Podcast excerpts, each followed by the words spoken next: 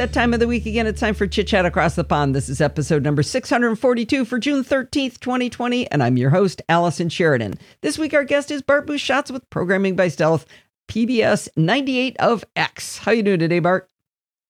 I am doing just fine. Um, I am wishing I had air conditioning, which is not something I wish very often, but it's quite warm in here. That's just an oddity for you, isn't it? Uh, What's it is actually, and be, because there's low pressure over Spain, we have a warm north wind.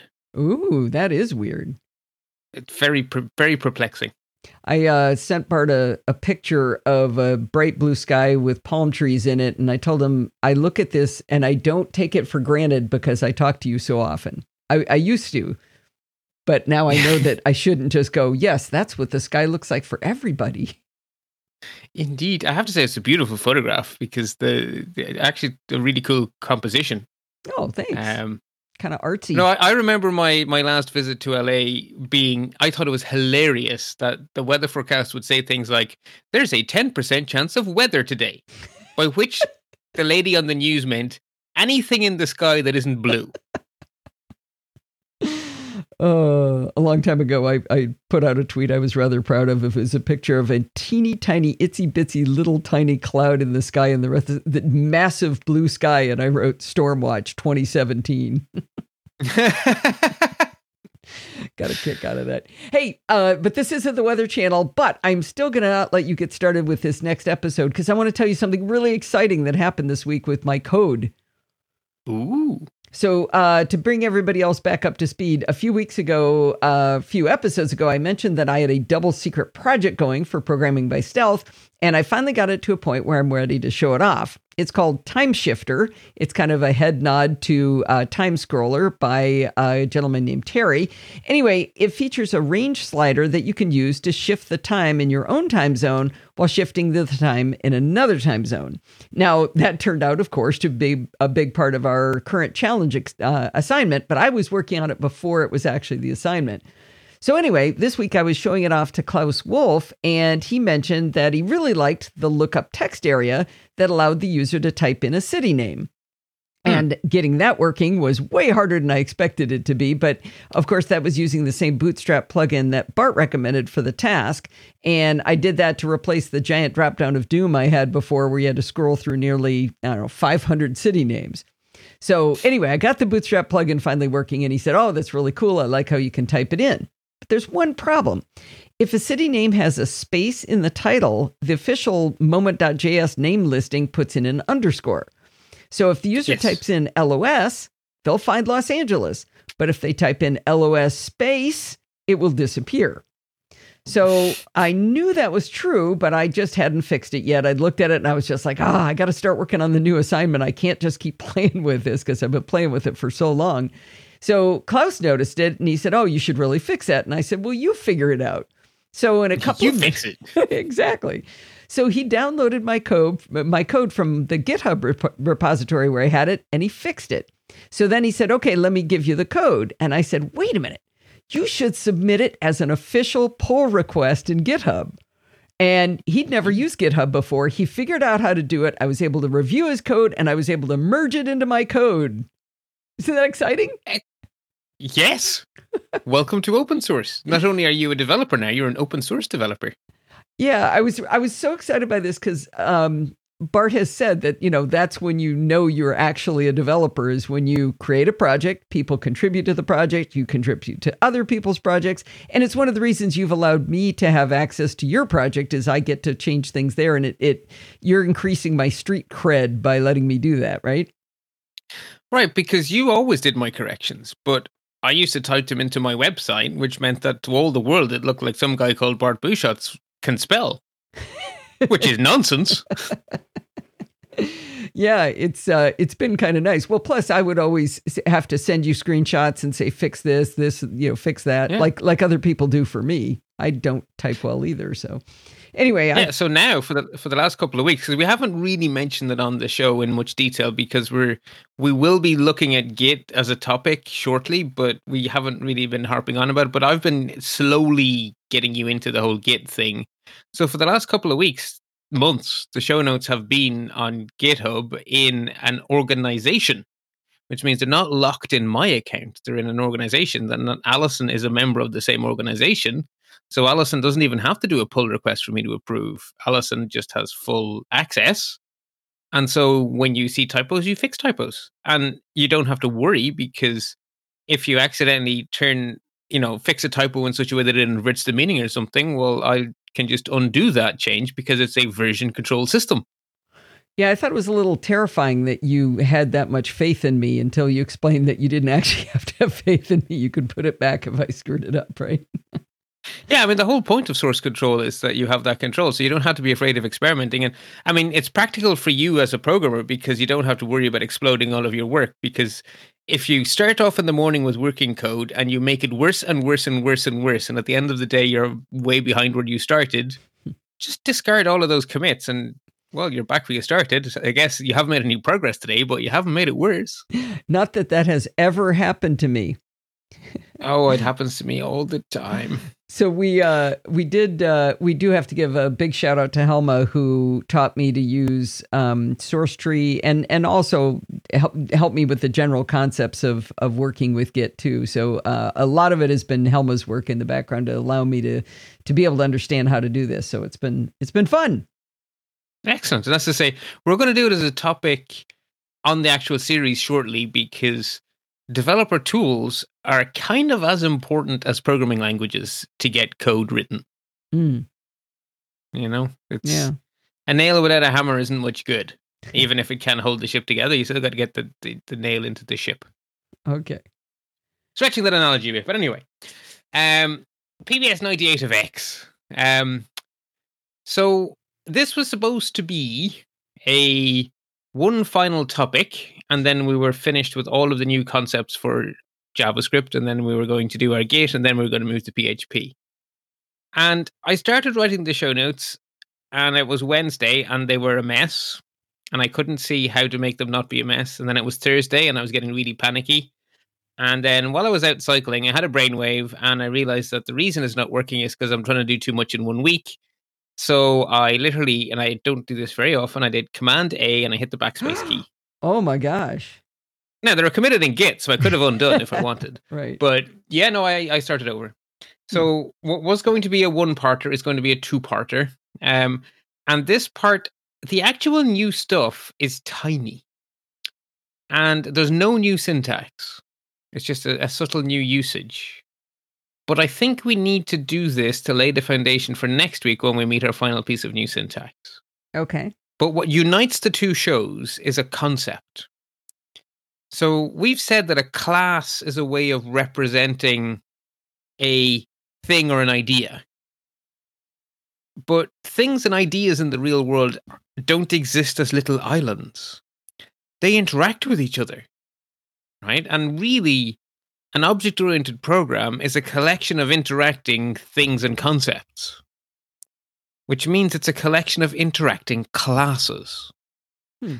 Sometimes it might just be a handful of classes, right? If I was writing a note taking app, I might get away with just two classes one for notes and one for folders. Then again, I'd probably start adding tagging because I love tags. So then I'd have to have another class representing my tags. And then I might start doing funny formatting. And so I'd have a few more classes. They can build up quite quickly. And then users are point going to want categories and tags. Right. So there's some more classes, probably. You're right. Yeah. Um, but then just imagine something like a game. That's like objects everywhere. So you're going to have uh, classes representing like your your wizards and your elves and your trees and your spells. The whole magic system is probably 20 or 30 classes. You know, I mean, these things really balloon out very quickly in real world projects. And so it's actually important to think about how classes work together because a class is like a piece of Lego, which is fun, but multiple pieces of Lego interconnected in sensible ways is way more fun. And so that's why I've called this building with classes. And there's two types of relationship a class can have with another class, which is where the Lego analogy breaks down quite badly because Lego bricks can just click together, whereas classes can can be can have two distinct relationships. And they're colloquially referred to as Haza and Iza hmm, Okay. And Haza's the easy one, so that's today's work. And Isa is where our final concept comes into play because the mechanism for doing an Isa is a really important concept called inheritance. And so that's going to be next week. But before inheritance makes sense, I by, think by the way, should when you're he's saying ISA, it's not I Z Z A, it's I S dash A, like is as in is a yeah, like Allison is a person. right, right. You know, just want to make Tesla sure Tesla is a dog. didn't think this was some crazy new language. Indeed.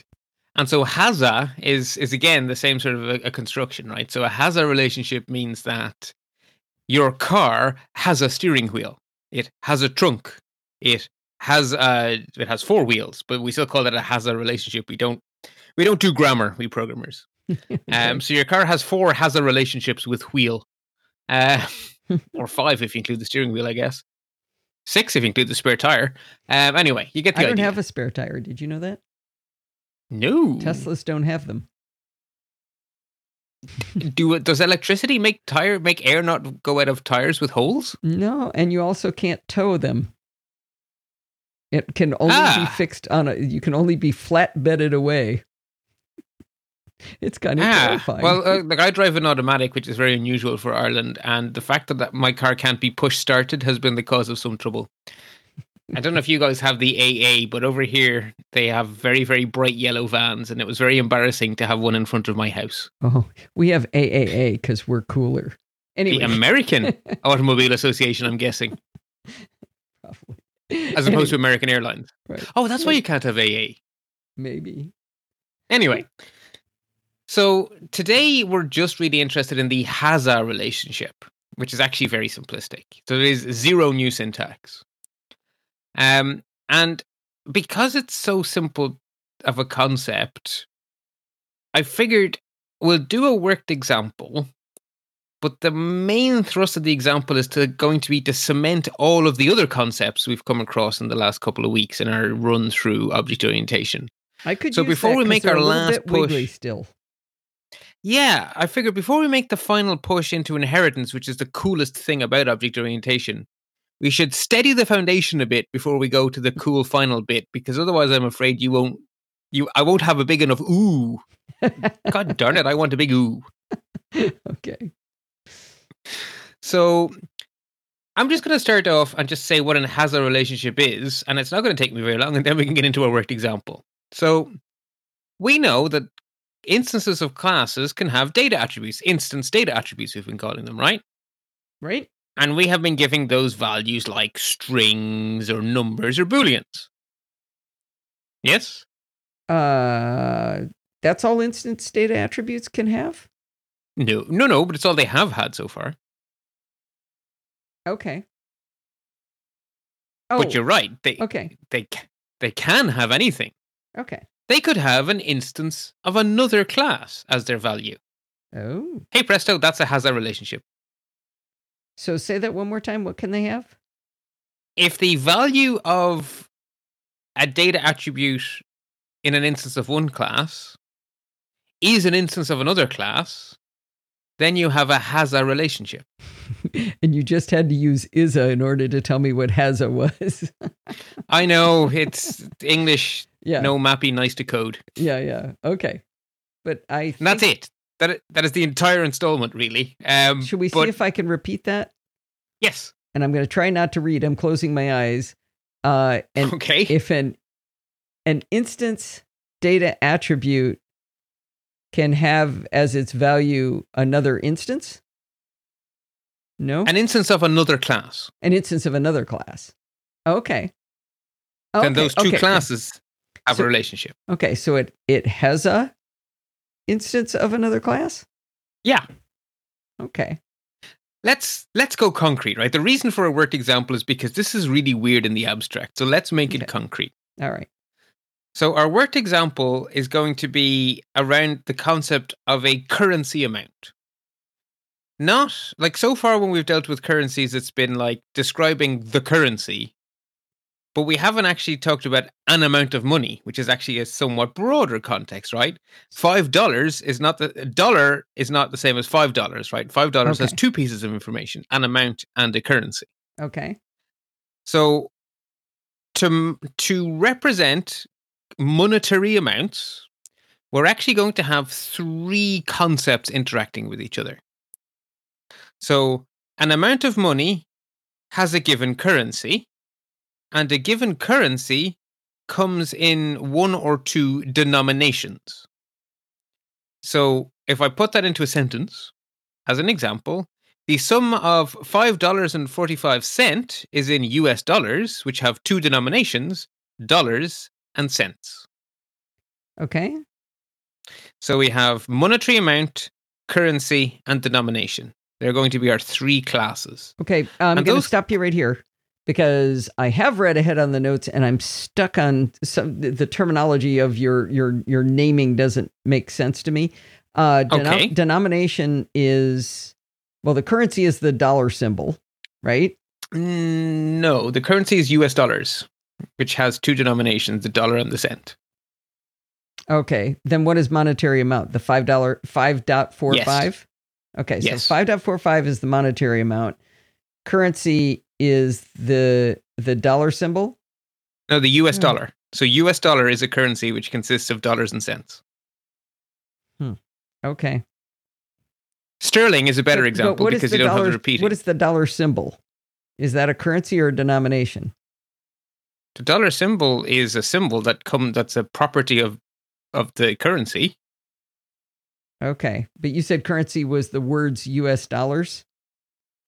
No, the concept. The the Sorry, I know this sounds picky, but this is exactly where I got stuck trying to keep track of which one you were talking right. about. Right. So okay, so as a as a thing, Mhm. US dollars is a currency, right?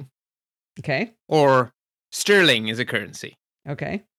And when you actually have money in US dollars, it comes in two denominations, dollars and cent. Right. Or if you have sterling, it comes in two denominations, pounds and pennies, Okay. right? Okay. Okay. So the currency doesn't have an amount, right? The currency is just the fact that there is a thing called a US dollar or a greenback, and it exists in two sizes, dollars and cents, and a cent is one hundredth of a dollar if you want to get very nitpicky. Okay. I think I'm clear now.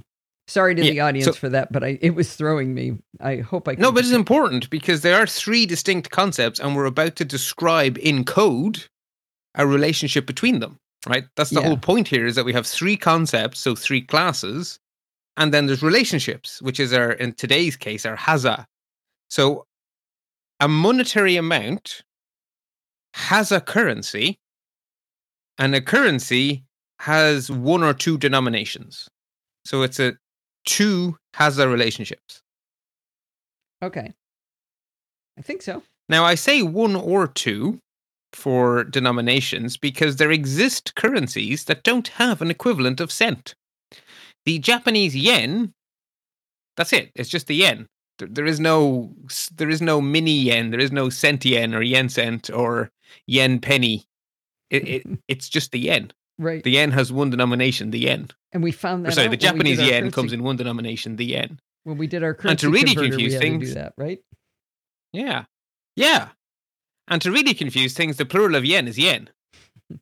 so, very reductivist. So, the full code is in a file called money.js because it just sounded fun. Can't have any actual money, but I can make a file called money. Um, and we're going to be interacting with it as always through a JavaScript console, which is the file pbs98.html. And I'm now writing a third note to myself mention libraries.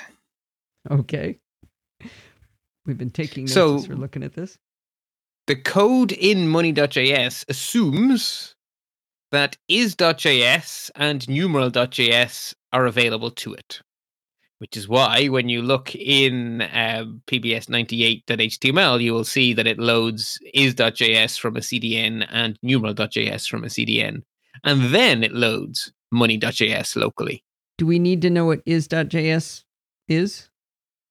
Um, yes, it's the type checking library we've been using on and off for the past couple of months. So is dot string, is dot not dot Okay. string, Okay. ringing any bells? Yeah, I didn't know that was how it was happening. I just thought it was Ah, built there we in. go. Uh, and numeral dot um, is doing math for us. It Or- is doing number formatting for us. Oh, okay. Okay. Great. Um, we introduced it, I believe, a few installments back when you did all the horrible dividing by 100 and remainders Oh. and stuff. And I was like, yeah, no, I couldn't be bothered doing all that mathematics. My head hurts. And I just went and got numeral.js. Yeah, it was divide by a number. it was tough. Anyway, okay. Oh, I tie myself in knots enough as it is. so, in the abstract, right, we know we're modeling a concept that has three parts.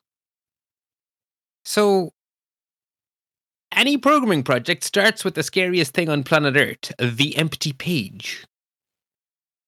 Where do you begin? Sort of like my homework is right now. Still looking at me going. Oh, I did, "Where do and mine too. Um, so where like it, it's a real question you know you're going to be modeling all these different things with lots of classes and they're all going to have relationships but where do you start coding well the answer is you start at the most fundamental part so a monetary amount has a currency and a currency has one or two denominations well that means that the most fundamental building brick here is the denomination So because until you define this, what a denomination is, you can't define a currency. And until you've defined a currency, you can't define a monetary amount. So you said a monetary amount has a currency. I did. And a currency has two so monet- So it it just seems odd to me to think of the currency as being like a subset of the monetary amount. That that seems It's not odd. a subset. It's not a subset. It is a part of, right? And a monetary amount is a number of is a number Okay. and a currency. So a sum of money is not five, or it's not euro, it's five euro. I think I finally figured out why this is bothering me. Is I think of the dollar. I still think of the dollar symbol itself, which here is the denomination uh, in your in your language here, and I, to me, that's the currency. But It's no, the dollars. currency it includes says the dollar right there. Right, but the US dollar consists of dollars and cents. It's just that you name it's very common to name your currency after the major denomination, but not all Okay. currencies do. Sterling Okay. consists of pounds and pennies. All right, all right. So currency is dollars and cents. Denominations is dollars or cents. Correct. Okay. All right. Pennies or pounds, etc.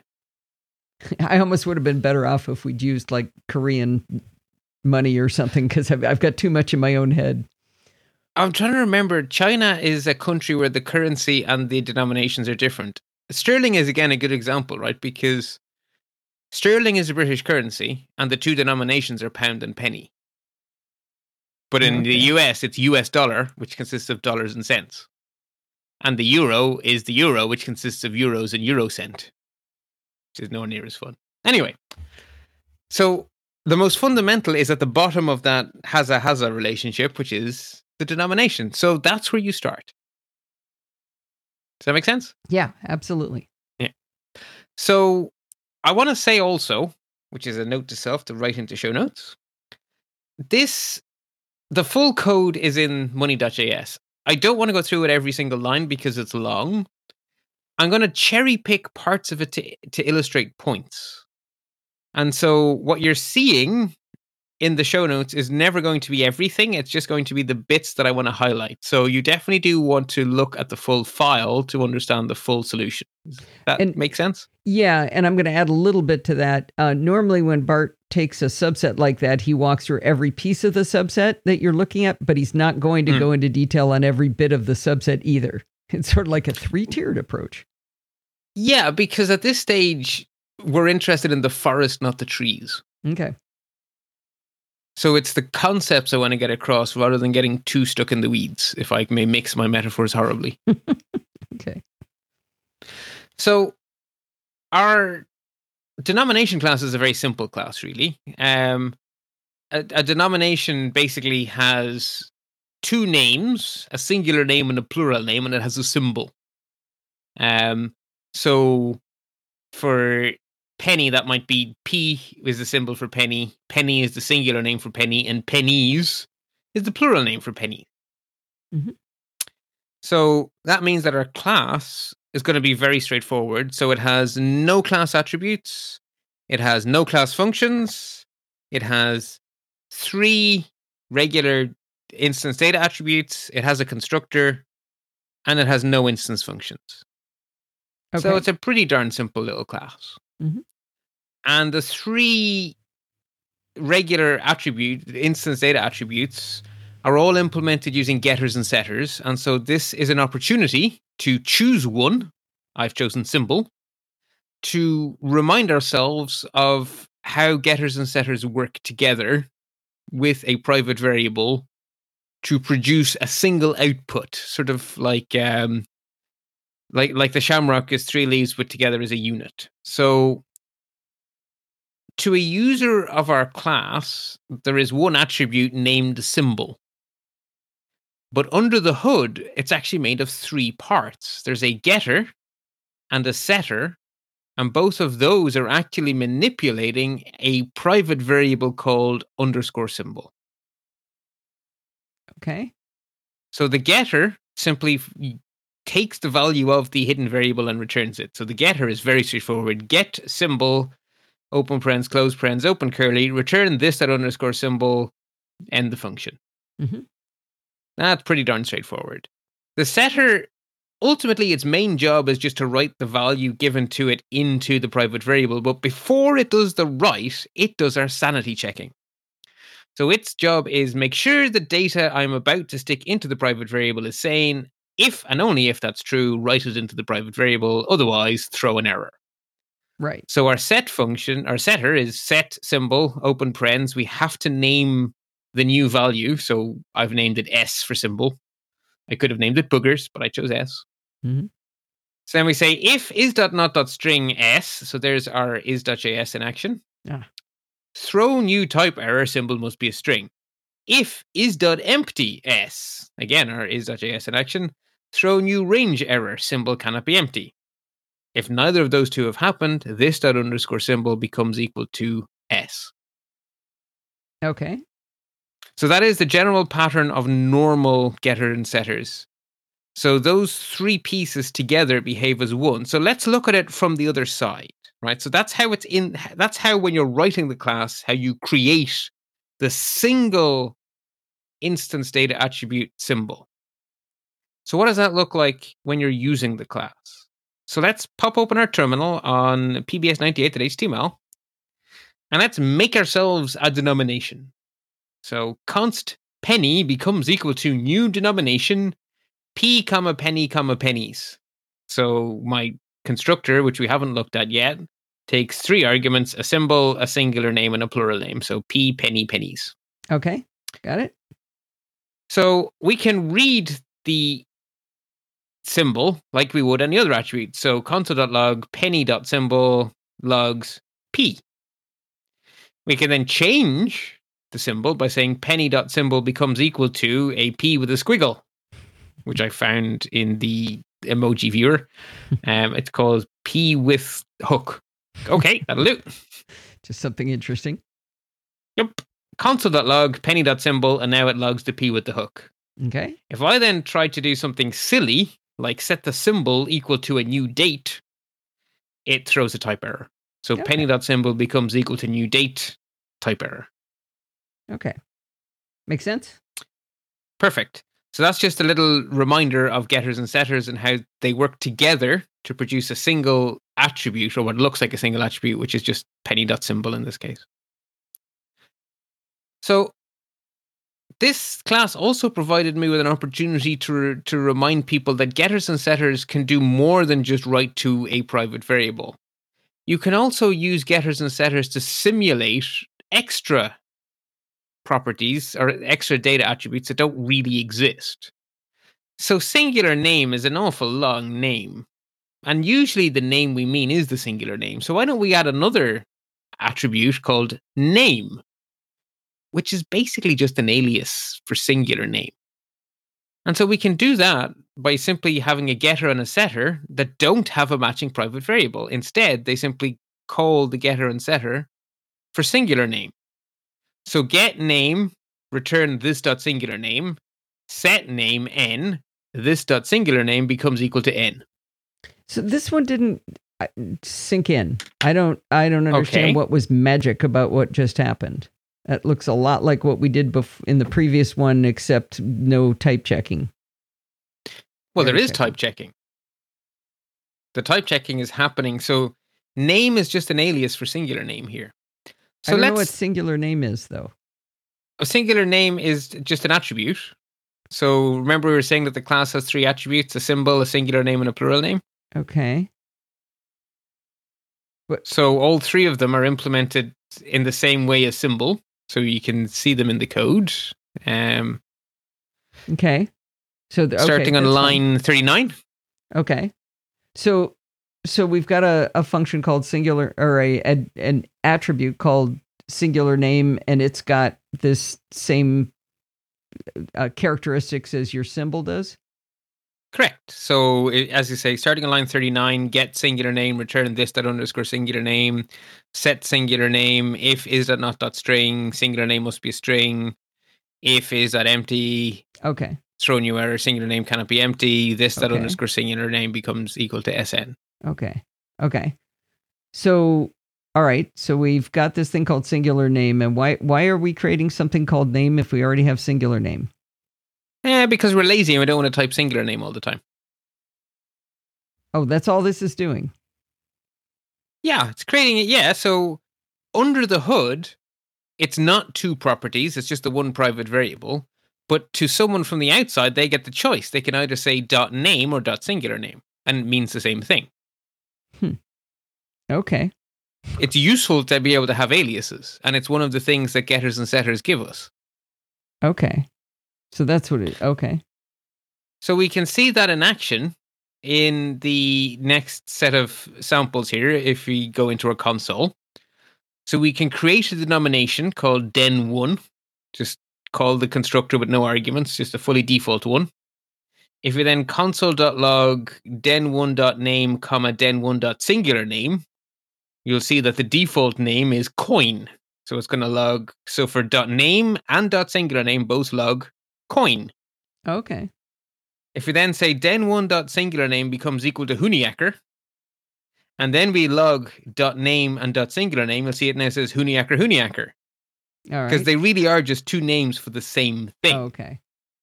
If I say del1 dot name becomes equal to squid, both name and singular name now log as squid, so we get squid squid. Okay. And if I try to put the name to new date, it also throws a type error. Okay. So under the hood, it's one private variable, but the end user of our class has the choice of name or singular name for interacting with that same piece of information. Okay.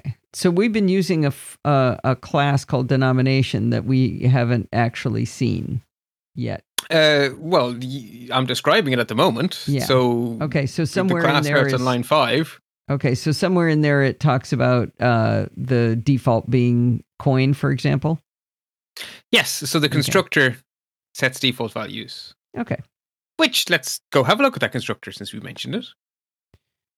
So I've mentioned that as a general rule, we want our constructors, if at all possible, to work without any arguments. That is a, a good thing to strive for. Sometimes it's not possible, but usually there is a sane default you could throw at it. So it's a good rule to try and make your constructors work with no arguments. And it's also a good guideline, which I don't think I've explicitly said, so I figured now's as good an opportunity as any. When you're choosing the order, it's generally speaking the thing that you're least likely to want to go to customize from the default goes at the end of the list. And then the stuff that you're more likely to want to mess with goes to the front of the list. Hmm, okay. So in this case, I've decided after a lot of humming and hawing, I wanted to keep the two names next to each other, and the plural name is the least important. So that sort of meant that by default, I put the symbol first. So your constructor went says with- symbol, singular name, then plural name. Exactly. So if they only give So you one construct- thing, it'll be the symbol. If they give you two, it'll be the symbol and the singular name.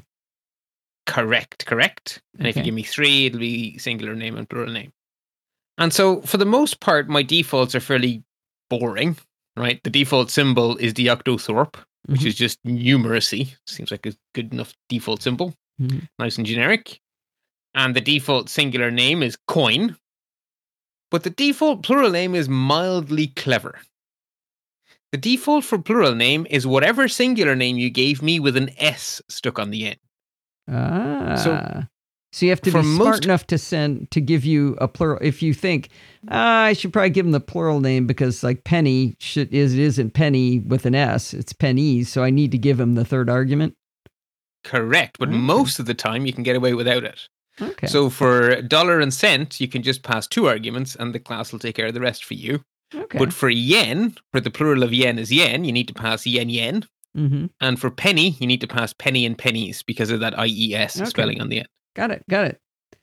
That makes Perfect. perfect sense. And you've and you've got console.log things we can go through that do show exactly that.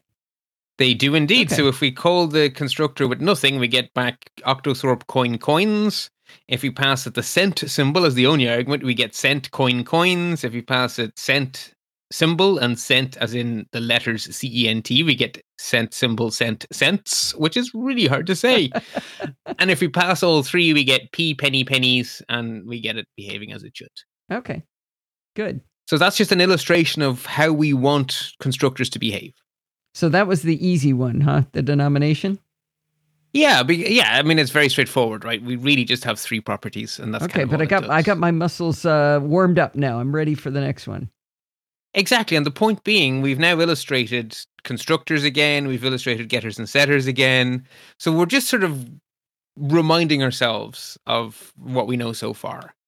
Now, by far, the most of the work in this collection of three classes is done by the currency class. It is doing almost all of the heavy lifting, right? So if you look in the file, it starts on line 124 and continues all the way, he says, to line 506. Holy cow! I'm glad we're not going through all of that.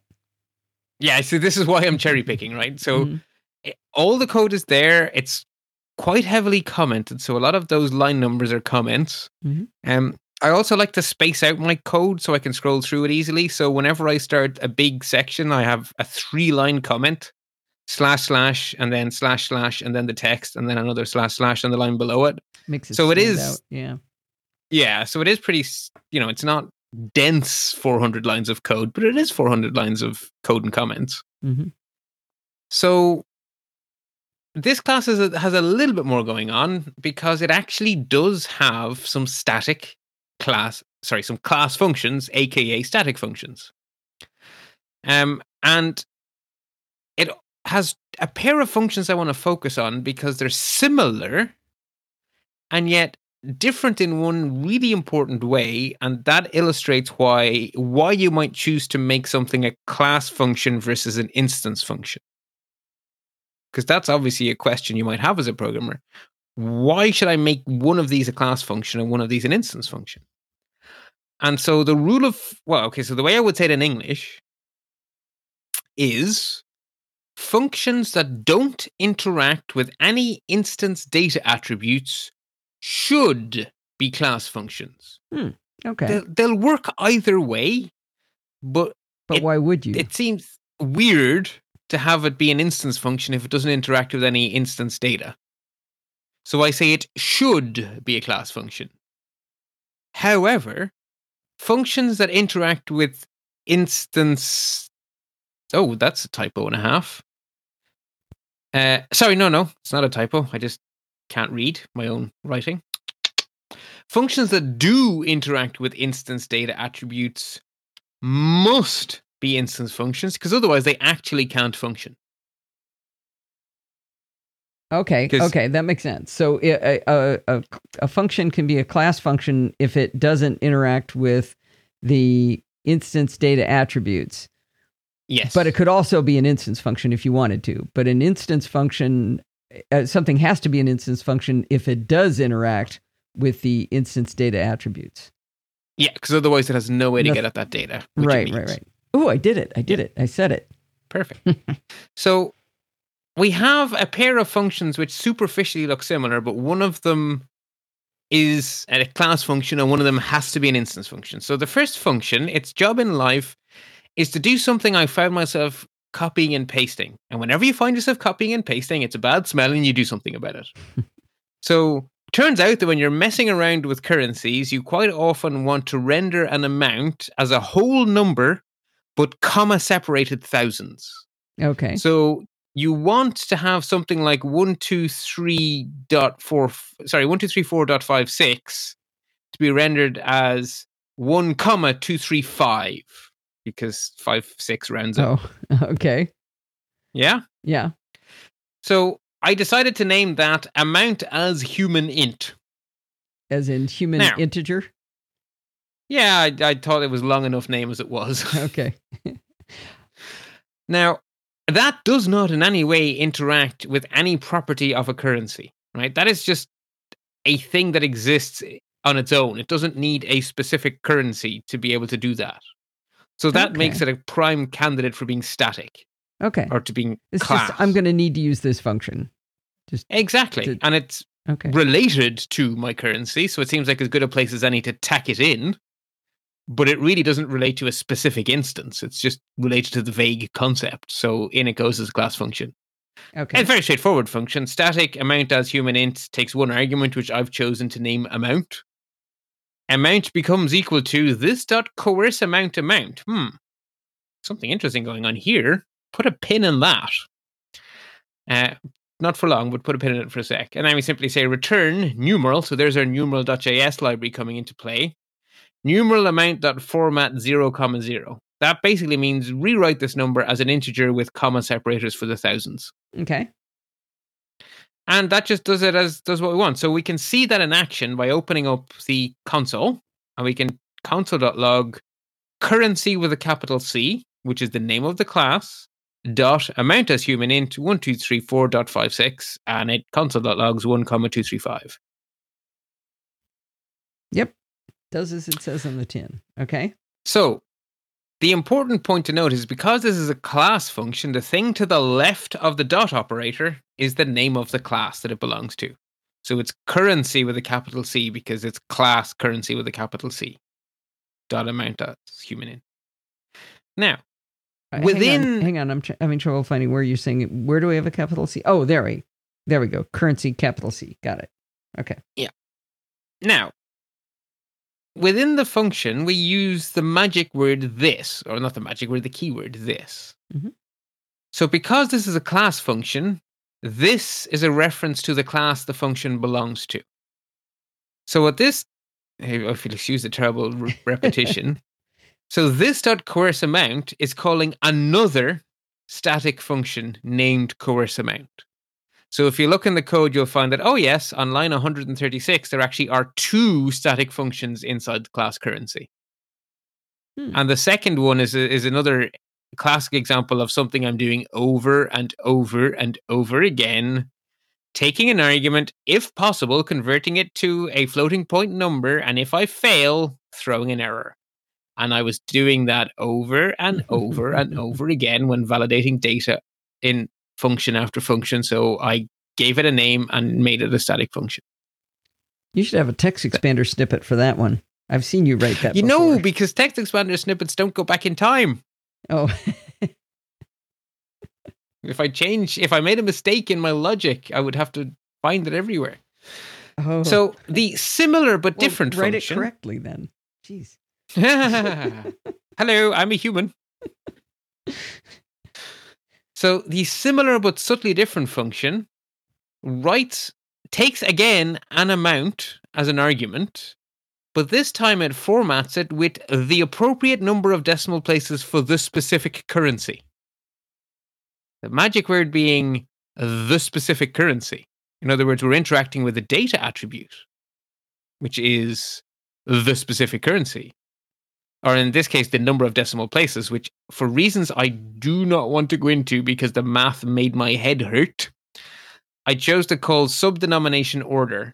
It does make sense, I promise, but read the comments in my code if you if you must. I don't want to go into it now. Okay. The point Wait, what- being- what is it we're trying to do right now in this function you're talking about? What's the purpose? Okay, of it? so if the input is 1234.567 and if the currency in question has two decimal places, then we wanted to print out one one comma two three four dot five seven. Okay. Because so six point six seven gets rounded up to seven. So we're trying to change it into a floating point that has two decimal places. It has two decimal places if the currency has two decimal places, three decimal places if the currency has three decimal places, one decimal oh. place if the currency has one decimal place. Okay, so this this would definitely have to be an instance function then. Bing, bing, bing. Okay. Okay. Perfect. You've understood the point I was trying to make exactly. Okay. And really, so there we have an example of two superficially similar functions, but because one of them needs to know about a specific instance and the other one doesn't, one of them is a class function and the other one is an instance function. And that's the only point I was trying to make. Okay. Now, within a class function, we know that this is a reference to the class. Within an instance function, this is a reference to the instance. But Correct. we still want to use our coerce amount function because, well, we still got to make sure our amount is a number, etc. Mm-hmm. So, how do we access a static function from within an instance function? Well, as we mentioned last time, you do it by using the constructor property of the instance. So, this dot constructor dot coerce amount is calling the static function. Okay. Okay. So that's how you cross the boundary from instance to static when you need to. I'm trying to find so, where we are in the show notes, is why I'm pausing that. Oh, there, caught it. Okay. Hmm. All right. So that's kind of the other thing I want to draw your attention to there. Um, and the other thing I'll just say in the abstract is that the kind of thing that tends to end up in static functions is data validation. Oh. Like coerce amount. Okay because it's the kind of thing you tend to do over and over stuff and over you got to do that's not specific to what your end game. Exactly. Exactly. Okay. Um, oh wait, I can give a great example. Let's say you were making a cheesecake. A static Ooh, function. I'd love some cheesecake. A static function might be where uh, a function that explained how to spread the frosting on the cake. But if you were getting into anything about the specific flavor of that frosting, you would have to make that an instance function. Yes, because if it's a key lime flavored cheesecake, which is the best cheesecake, and required a specific thing about key limes, you yeah, needed to, you needed to peel it first or something to, in order to make it. I think the key ingredient in key lime pie is the lime zest. Not zest, to, not to be, right? Don't, that's don't spare was, the zest. That's the word I was actually thinking of when I said peel. I wanted to say zest and I forgot it, but okay. It so sounds that, so much more chefy, doesn't it? zest the lemon or the lime in this case. Anyway. Mm. right, sorry, I got completely distracted by cooking. I love cooking. Um, so finally, we're ready. We're ready to meet our has-a relationship. Oh, okay. Which is supposed to be the point. So when we look at the data attribute, the instance data attributes for the currency class, there's actually quite a few of them. Um, so if you look at the constructor, which is starts on line 306, the comment above it describes all the different data attributes that currencies have. Um, one of those is the denomination or the primary denomination, as I call it in English, which I've just given the name denomination as the property. And that is one of our has-a relationships. So let's look at that getter and setter in detail. And the thing I want you to notice is how utterly, utterly unremarkable it is. Right? Get denomination. Return this dot underscore denomination. Well, that's no different to the symbol one we looked at in the uh, in the first class, is it? Right. Set denomination D. Again, I could have called it anything. I called it D. Okay. In the symbol case, we were checking whether or not the past argument was a string. Well, the only thing different here is that we're checking that we got handed an instance of the class we want. And the way you do that is with the instance of operator. So really, the only thing here that's different is the data validation. We're saying if not the instance of denomination, throw new type error, denomination must be an instance of the class denomination. And then we're saying this dot underscore denomination becomes equal to D. Okay, hang on. Hang on. Okay. Um so we're doing data validation on what was passed to the instance function denomination. So the setter No, For i- the is what I said correct or false? Okay. Did I say it wrong? I'm not sure. Okay, let me say it again. We're doing data validation on the uh, value we've been given to the function Mhm. denomination. And it's an instance function. Correct? It's a setter for an instance data attribute. So it's not an instance function. E- yes, and Okay. Okay. Okay. So I'm kind of confused. We're we're talking about an instance function uh, setter for an instance data attribute, and we're checking to see whether what we've been handed is an instance of the thing we're checking it for. Except, No. oh wait, it's got a capital D and a lowercase d. Oh, you're killing me. Why is that? class names have a capital. Right. So the name of the attribute is the denom- is denomination, right? Because the a- with currency an upper, has a you got to say upper and lowercase every time now because I don't didn't. I'm lost. Okay. So we are in the class currency. Okay.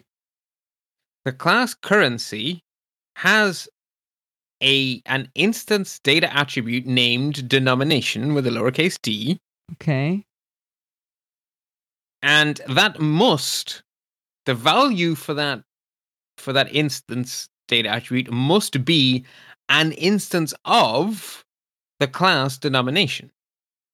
So for the currency sterling, the denomination could be pound, assuming pound was an instance of the class denomination. With It's- cap- it's the first Hazard time with the relationship, right? So you aren't just trying to make my brain explode doing using the same word twice to mean two totally different things again. No, it's it's because the denomination with the capital D is the class, yes, and it actually does make a sense in a twisted JavaScript only kind of way or programming kind of way that we're making this getter and setter function be lowercase d because it really has to be one of the classes capital D denomination. Yeah, and it would just be really weird to name it anything else but what well, it I- Which I, is normally don't take that as an answer, but in this case, I'm going to allow it because it makes Yay! you. Pardon, I've had this argument uh, 742 times. I think it is now, um, but I think I, but I think I understand why you're doing it because lowercase d, it better be part of an instance of the capital D version, so it should be named the same thing, so you don't forget. It's got to be one of those. That is a that is true as well. Yeah, Okay. and it's just a sensible name for it. It's just it just works. okay. So, really, the only thing that makes this a hazard relationship is that the value is an instance of a different class. So we're in the class currency, and the value is an instance of the class denomination. Therefore, currency has a denomination. Currency has a denomination. Okay. That that's it. Like that is that's all a hazard relationship is. It's just I take an instance and I store it as a data attribute. We now Hmm. have a relationship. No Okay. special syntax. Okay. Uh, our currency has a second has-a. Oh god, that's hard to say. Because of course we have the sub denomination, right? So US dollar consists of dollar and cent, sterling consists of pound and penny, and yen consists of only yen. So what makes the sub denomination different from the denomination is that the sub denomination is optional. Mhm. Now, because of how I've chosen to internally store my data, I am using the number of decimal places to represent the power of 10 to which represents the number of the smaller one in the bigger one. Which sounds horrible, but Yes, actually makes the math. It's impossible to say in English, but the math it produces is beautiful.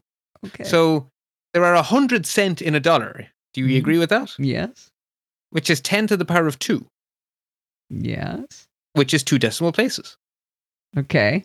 Okay. So what I'm storing is the subdenomination order of two. Order. To what do you mean by represent- order?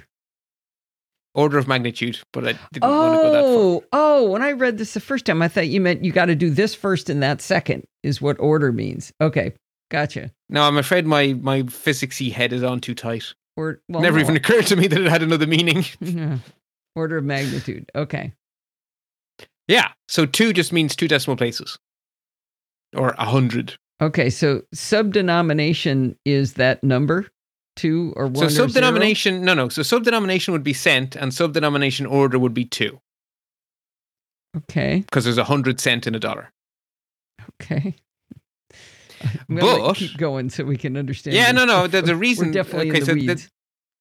Right, but there's a reason I'm mentioning. There's a reason that the getter and setter for subdenomination has to also sometimes update the subdenomination order, because what if you're the yen, where you have no subdenomination? That means that the number of decimal places needs to be forced down to zero, because there mm-hmm. is no amount of a sub thing that you can raise up. okay. So that's why the setter for subdenomination interacts with two private variables the subdenomination and the subdenomination order. And the setter for the subdenomination order also interacts with the subdenomination because if you set the order to zero, it must blank out the subdenomination. hmm So that- basically, the only thing I'm saying here is that sometimes getters and setters have to interact with each other. Okay. sometimes changing one property has an impact on another. That means that your getters and setters have to mess not with one private variable, but with two. And that's actually the only point I want to make here is that it's not a one it's not always a case that one one property means one private variable. Sometimes one property affects two private variables. What are the two private variables? Oh, the, the the okay, the subdenomination And the subdenomination order. Order. What is the subdenomination again? So okay, so the subdenomination would be cent and the order would be two because there's Oh, a okay. hundred cent in a dollar. gotcha. Okay. And for the yen, the subdenomination would be null, and the subdenomination order should be zero. Gotcha. Okay. All right. Now, the final example I want to give of why getters and setters are cool is because you Oh, can use can I- I'm them sorry, to. this is- Back up one more time. I did have a note to myself. Um, you in in checking the subdenomination order, you checked is Mm-hmm. is dot nan is not a number, and then you did Mhm. is dot not dot number. What? Give me an example of something that's not nan, Oh. but fa- that fails the second one and hasn't already failed the first one. So nan is a number that represents not being a number. So nan is a very specific value in JavaScript because it's weird. Right? Wait, So not a number nan would is be- a number, and it is yeah. Nan is the number that represents not being a number, just like infinity is a number that represents not really a number. It's a Java, ja, nan is a specific value in JavaScript, like a null is a specific value. Hmm. Whereas don't a number, that. I used to think I understood Nan. Now I don't. But okay. I, I Right, believe so you, and now this makes sense. so number is a specific type, right? So things are booleans, numbers, strings, or objects. So a an object is not a number, a string is not a number, a boolean is not a number. Okay, so what is is dot not dot number then? Is okay, so is dot number means it has to be a number. Is dot not dot number is just invert.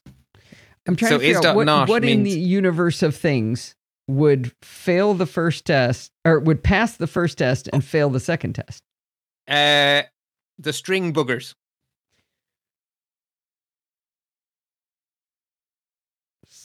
Huh. Nan is a specific value, nan. Okay, let's move on. Let's move on. rep- That's not the subject of this, but that I'm not following that at all. But we can we can But that's shelve that. JavaScript weirdness. That's not normal. Okay, good. that that's not that's not logical it's not sensible and it's not in any other language well Okay. okay i won't make that last global statement because uh, there are going to be examples of it being in other languages, but it's not say no rational or reason. Okay. Oh, right. I can hear Jill's keyboard. Um, I was hearing it in my head too. Jill sends us little missives about different languages and how they deal with things. But okay. yes. Anyway. All right. I think I follow this section then. Okay, good. So the final example I want to give of a clever getter or setter is I've added a property to my currency to flag whether or not it's imaginary. It's a simple Boolean uh, Wait, property. what's an imaginary currency? Uh, the Huniaker. Oh, oh, oh, oh, oh. Sorry. My math brain was on too tight. Imaginary numbers. I was like, he's like down here in the square root of negative one or something. I don't know what he's doing. I would love. I wondered. Uh, ooh, And and Is your there such a wording your wording says another another interesting pair of instance data attributes is real and imaginary. You didn't say these are things I'm making up. true. Well, they are Okay. instance data attributes. So sometimes it makes sense to say, you know, if my currency dot is dot real, and sometimes it might look nicer code to say dot imaginary. So why not make getters and setters for both, but have one private variable underneath and just throw a not statement in front of everything for one of them? So Okay. get imaginary, return this dot underscore imaginary. Set imaginary, this dot underscore imaginary becomes equal to, and then we use a ternary operator to make sure it's always true or false. So if what you passed a value is truthy, we set it to true, and if it's falsy, we set it to false. That makes mm-hmm. sense. Yep. Get real, we say return not this dot underscore imaginary. And set real is this dot underscore imaginary becomes equal to or instead of being question mark true, false, false, it's false true. Okay. This makes so more one sense when you know one private talking about. variable, but we just invert the logic and we Yeah. give it two different names. That's It's cute. really nice. Yeah. Yes. Okay. So after all of that, let us use our currency class. So firing up our friendly JavaScript console. Uh, this is a copy paste job, Allison. Mhm. Yeah. const US dollars becomes equal to new currency. And I forgot to say something out loud. I wrote in my show notes. This is a reminder. Do you remember I said that there was one of these bad smells that if your function gets more than five arguments, it's time to stop and take stock? Do you remember me saying that Yeah, before? yeah. You wanted to use a dictionary instead of just listing all this glop in there. Perfect. Okay. Currency ended up with more than five attributes. So currency expects one argument, which is a dictionary, and you then choose to name whatever you want. Okay. So in this case, I am saying I want the name of my currency to be US space dollar. I want the denomination to be new denomination with just two arguments, the dollar symbol and the the string dollar, because we know that the third argument will get defaulted to dollars. hmm And we say the sub denomination is new denomination, the cent symbol, and the word cent, and we know that will get cents as well. Okay. So we can say console.log usd.split amount, which is one of the functions I wrote. And if you want to see evil mathematics, I would say go to line 800, sorry, not 800, 378, and then watch as you see the result of my head exploding for two hours yesterday evening. You watch Turns out math dot- things. Math.floor behaves really unexpectedly with negative numbers. oh. If you say math.floor of 4.9, you get 4. But when you do, or was it math.round? No, it was. Well, anyway, we got a lot more to Anyway, one of those math functions basically went the wrong way. And Oh. instead of 4, I got 5. I was like, yeah. so I ended up having to convert everything to absolute values with math.abs and then remember that it used to be negative and then invert it again at the end by subtracting it from 0. It, oh, ooh, unpleasant. All I wanted was a function to break 5.24 into 5 and 24, but whew, got complicated. Anyway, console.log usd.split amount 1.234, and it gives back the array 1, comma 23 because that is $1 and 23 cent. Okay. Console.log usd.amount as string returns dollar symbol 1.23 because there are, you know, order of two. Console.log USD amount as human string returns dollar $1 and cent 23. And then we have console.log USD.amount as English string. And we get back $1 and 23 cents. Yeah, there we go. Uh, we then also have an example of um, the Japanese yen, which is just weird in two ways. So, const yen becomes equal to new currency. We give it a name, Japanese yen. We give it a denomination, new denomination, the yen symbol, yen yen, because its plural is the same as its singular. So you don't want yens? Exactly, because that makes no sense. And then we say subdenomination order zero. In other words, there's nothing smaller than the yen. The, the, the, the Japanese yen has one denomination, the yen. Wait a minute. I thought we were going to throw an error if it wasn't a uh, an instance of the class denomination with a capital D. That's for subdenomination. Subdenomination order is the number of decimal Ah. places. Okay. Gotcha. So it has no decimal places Gotcha, because gotcha. there is nothing smaller than the yen. Gotcha. There is no, Okay. the yen does not break down. Mhm. So console.log yen.amount as English string 2.3 is 2 yen. Okay. Whew. So that's the heavy, heavy lifting, right? The, the, the currency class is doing an awful, awful, awful lot of the work. But let's just wrap it up with our monetary amount class, which ties it all together. So the reason I say that the currency class is doing all the heavy lifting is because when you poke under the hood at the functions, or at lots of the functions in the monetary amount class, all they're doing is calling functions that do the same thing in the currency class. So the as a as a practical example, the currency class has a function we've seen in action called amount as English string. And it expected an argument, which was an amount. So we saw it up above where we said USD.amount as English string 1.234. Mhm. So it takes 1.234 and then formats it appropriately for dollars and cents. Now, with a monetary amount, we know what currency it is because we've stored the currency as part of the monetary amount. And we know how much money there is because that's the whole point of a monetary amount. So it has a similar function that doesn't need an argument. So it's just as English string. And you don't have to pass it an amount because the monetary amount has an amount. I'm I'm sorry, but I'm tangled again on what a monetary amount is. Five dollars. okay. How's that different? A monetary amount is an amount of money. How is that different than what we just did with currency? We've got a dollar twenty-three. Right, but we had to pass it as an argument, right? USD does not contain an amount. USD has a function for printing what you pass it. The 1234 isn't stored inside USD.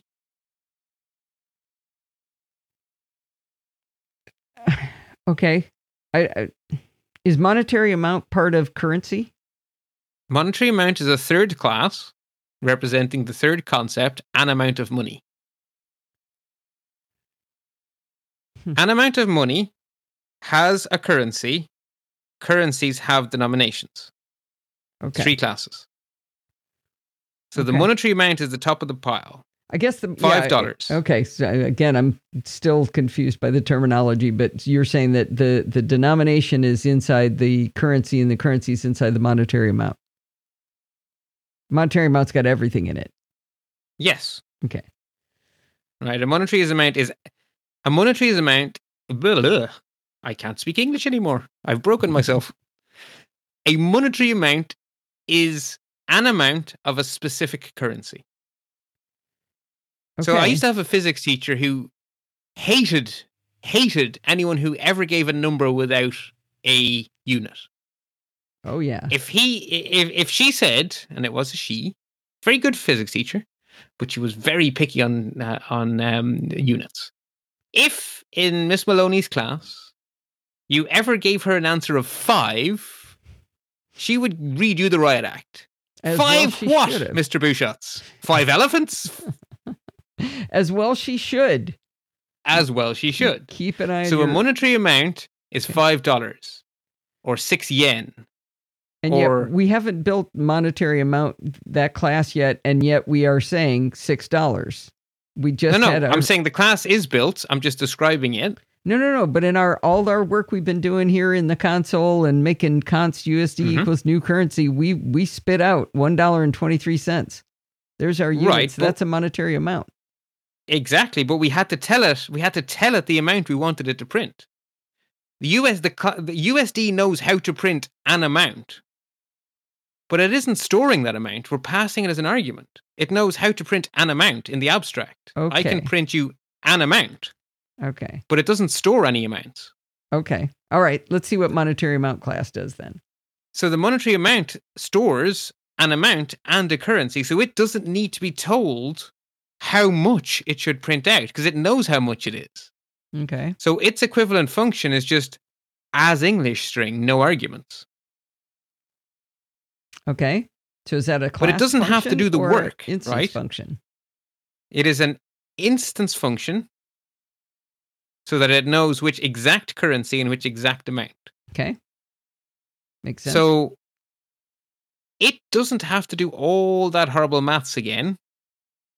The entirety of that function is simply return this dot currency dot amount as English string, passing it the argument this dot amount. okay. Okay. So you see how that's all hanging together? I do. Perfect. And the same is true for as human string and for as string. It just calls the relevant functions on the currency class. Okay.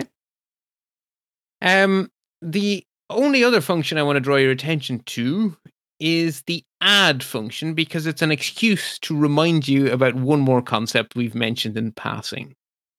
So, do you remember me saying that it's sometimes nice for your functions to support multiple patterns of argument, which we called signatures? Hmm. So the add function will accept either a plain old number or it will accept an instance of the class currency amount. So if I have $5 and I say add 5, it will just assume you mean $5. But I- if I Oh, happen Miss to Maloney have- would not like that. She wouldn't. No, you're right. but nonetheless, it seems like a reasonable thing to do. If I if I say, well, we'll see it in action in a moment, but if I say, you know, create a new amount, its currency is dollars and start with five, and then I say add five, there is an implicit, well, okay, you're adding five more dollars, right? Okay. You can see, you can imagine it as five more, yeah. and then it, then it won't break your head. But if you happen to have another variable lying around that was also in dollars, why not just pass it in that other instance and have it behave sensibly? Right. So I'm saying that my um, my add function will accept a number or an instance of monetary amount if and only if they're in the same currency as each other. Okay. So uh, my add function basically has to decide what to do depending on the type of the argument. Hmm. Okay. So if amount, instance of monetary amount, and inside that if statement goes what we do for the first signature, else what we do for the second signature. Why are you calling So these if- signatures again? I remember the word, but I don't remember what it means. It just means a different argument. So A different the argument can be a number, or the argument can be an instance of the class monetary amount. Okay. So the function take signature one, pass me one argument of type number. Signature two, pass me one argument of type monetary amount. Okay. Sometimes the signatures would have different numbers of arguments. So the signature might be pass me two strings or one boolean. Hmm. Okay. But you're basically you need to have an if statement to tell apart which of the two possible ways of telling me something you've told me. Okay. And then we call that signatures. I don't think it's a clear name, but hey, Okay. that's that's what we call it. I'm calling them flavors. Ooh, that's better. I prefer. I I wish you had invented programming, Alison. That's better. Okay. Um. So if amount instance of monetary amount, then we say ah oh oh you've given me one of these, have you?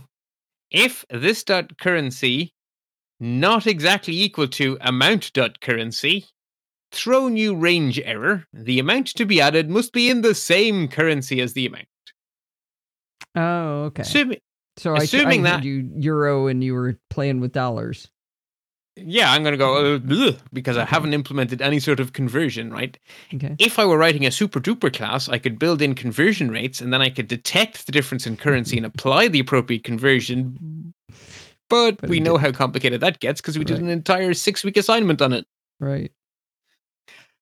So anyway, assuming that error isn't thrown, it's very straightforward. This dot amount plus equals amount dot amount, which I Mhm. don't think you like, but Nope. but I'm going to let it go. else, well, it wasn't an instance of monetary amount. Okay, then we'll try to coerce it into being a double. So currency dot coerce amount amount, and we say this that amount plus equals the coercion. Now, notice you wrote a comment here that says could throw error. What does that Good. mean? So every time I call a function I've written, which I know throws errors, I like to put a comment there to tell myself that this could result in an error being thrown. It's just a note to self that I am proactively mentally aware that coercing an amount could result in it being impossible to coerce, right? In which case, If it you- might mess up this whole add function. Well, it wouldn't. It would throw an error because I do good error handling. I know, but But it means that then why are you telling yourself it could throw error if you already know it's going to throw an error? I'm telling myself so that I know to put in the comment at the top of the add function that it throws errors because the error will ripple all the way through. So my add function now implicitly throws errors. There's no well, okay, there is a errors all the way down. It's errors all the way down. It's I I just like I don't like errors coming out of nowhere. I, So I like to is- warn myself that they could, you know, Okay. th- there be dragons. It, it- so it would be helpful in in when you got the error, knowing where to look. It would, but you hopefully you have a console at your disposal. In which case, hopefully you can see the line numbers Okay. in the stack trace. Okay. But that's not always true. No, it isn't. Thank you. It isn't. Yes, in theory, theory you should always get it down to a line number. In reality, that sometimes doesn't happen for many reasons. Mhm. And then the very, very last thing that this add function does, because if if I say to you, Alison, add five onto that, you actually don't have to return anything to me, do you? That Oh. that statement kind of takes care of itself. But functions have return value, so maybe I could do something cool. A very, very, very, very, very common technique in modern JavaScript is if you have nothing else to return, return a reference to yourself, which in JavaScript speak means return this. And that is what allows the wonderful concept of function chaining, where you can call two functions on the one object one after the other. jQuery does this for every moment it can, right? So you can say dollar $p dot class something dot click something else. Oh, okay. Okay. Right. Right. And the only reason that works is because the return statement just passes the same object through all the way. So hence, I figured there's nothing else for this add function to return, so why not return this? Okay. So now let's see this in action. I hate that word. So firing up our friendly console again. Const euro becomes equal to new currency. Name euro, denomination, new denomination, euro symbol, comma euro. Now, as it happens, my default secondary denomination in my constructor is cent, and the euro, like the dollar, has a subdenomination of cent, so I don't have to bother telling it about cent. Const Bart money becomes equal to new monetary amount 4 comma euro. So I can now console.log bartmoney.asstring and I get 4 euro. Okay. I can say bartmoney.add2. Console.log bartmoney.asstring. I now have 6 euro. Go me. You're making money right here. Yeah. Const donation becomes equal to new monetary amount 10 comma euro. Bartmoney.add donation. Console.log bartmoney.asstring 16. You're doing subliminal ad- advertising for the donate button right now, aren't you? Yes. Is it working? Uh, So, as you can see, I was able to call the add function with a number or with another monetary amount. And because they were both in euro, it worked fine. If I had tried to add some dollars in there, it would not have worked fine. It would have thrown my error. Gotcha. By the way, I hope And then the final- after listening to my closing line on the show, I always say to uh, to use your donate button. I hope somebody donates ten euro. Yeah, me know that's if a it wonderful yeah. I should have picked a really weird number, then we'd really know it worked, right? Yeah. 13.5 or something. 42. That's a very big number, though.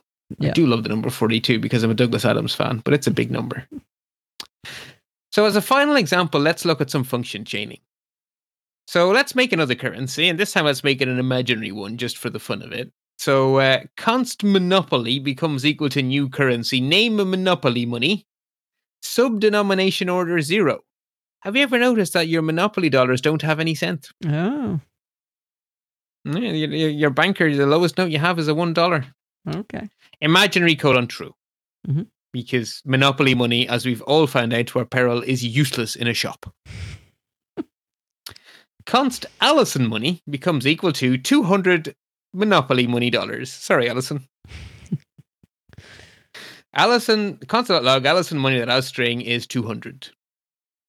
Console.log, Allison money dot add 100 dot as string. Oh, there you go. 300. You So there's them. our function chaining. You strung it into a string. I strung it into a string, and you now have 300 useless Monopoly dollars. Yay. By the way, in the US, they're talking about getting rid of the penny because it costs a lot of money. Uh, there are some countries in Europe where the smallest denomination is five cent. Hmm. Uh, because, yeah, Actually- isn't it? I think they're trying to get rid of the dollar bill too. That's the one that really bothers me. I don't want something that weighs more. Uh, there's a lot to. I mean, we have two euro coins. Our smallest Hmm. bill is five euro. Wow. Okay. Well, actually, it doesn't matter because nobody carries money anymore, so it's going to. I was just going to say, I've had 40 euro in my pocket for the, since March. well, I- that's another problem. Yeah, it's just my Apple Watch is doing all the work these days. yeah. Tap, tap, tap. Anyway. Exactly. All right. Well, That's- I think I follow this. Good. So at this stage of play, we've just really the only thing new today is that an instance data attribute can have as its value an instance of a different class. And by doing that, we have a relationship, and we've given that relationship the name has-a. Yeah. And the second type of relationship that can exist between classes is the so called is-a. And the is-a is extremely powerful and will introduce us to the last new piece of JavaScript syntax we're going to come across in our tour of JavaScript. And that keyword is extends, and that keyword gives us the implementation of the concept of inheritance, which unfortunately has nothing to do with money. It's So if we're if we're gonna finish this thought without everything derailing from Allison, can we do that next time and then wait another couple of weeks for the homework? Yes, I think we have no choice really mm. because Oh, I, by making this into a two-parter, we've just pushed everything over by two weeks. Yeah, and that's gonna help me out a lot. You have all this like shiny holidays to go on and stuff, and Yeah, you know, fun with family and things. Yeah, gonna gonna go sit in a different house and not go see people. With So- people you don't normally see Yeah, every So day, You're going into a new bubble. Right, right. All right. Well, this Yeah, is well, uh, fun. this. I'm glad I read this one ahead of time because this one took me two read throughs. I am uh, I'm gonna need some some experimentation with actually using this stuff for, before I think it's really uh, you know gonna need a homework challenge. Hopefully that implements some of this, so we have to use it. Well, I was going to say you said you hadn't started your homework yet. Correct. I do believe you now have a challenge where you can use this stuff Okay. because whatever the whatever the homework is, I'm pretty sure it involves a concept or a thing. and this applies to all of that. It applies to pretty much any challenge I ever set, right? Okay. which means that you have a class, if not classes. And if you have classes, then you have has-a relationships almost certainly. Hmm. okay. We'll see. Think about it in English, and if you end up with multiple ideas, then you probably have multiple classes. Oh, I sure I may have multiple classes whether I can figure out what to how to make a has-a or not. But We'll don't see. try to make a has-a. Just try to represent the ideas, and what will almost certainly happen is a has-a will just fall out So you say. without thinking about it. Don't don't stress about has-as. They just happen. Okay. We just give them a name because they happen so much. You don't have to, you don't have to think about them. okay. is-as are deliberate. They take a bit more thinking about, but has-as just happen. You just whoops. Oh look, there we go. That class is rated to the other one now. I've just given it that value. Whoops. Okay, we'll see. Indeed. Anyway, until then, the most important thing is lots and lots of happy computing.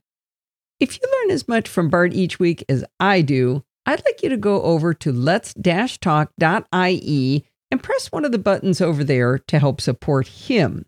He does 98% of the work here. I'm just the stooge that listens to him and asks the dumb questions. If you go over to let's-talk.ie, you can support him on Patreon, you can donate via PayPal, or you can use one of his referral links. I really hope you'll go over and help him out.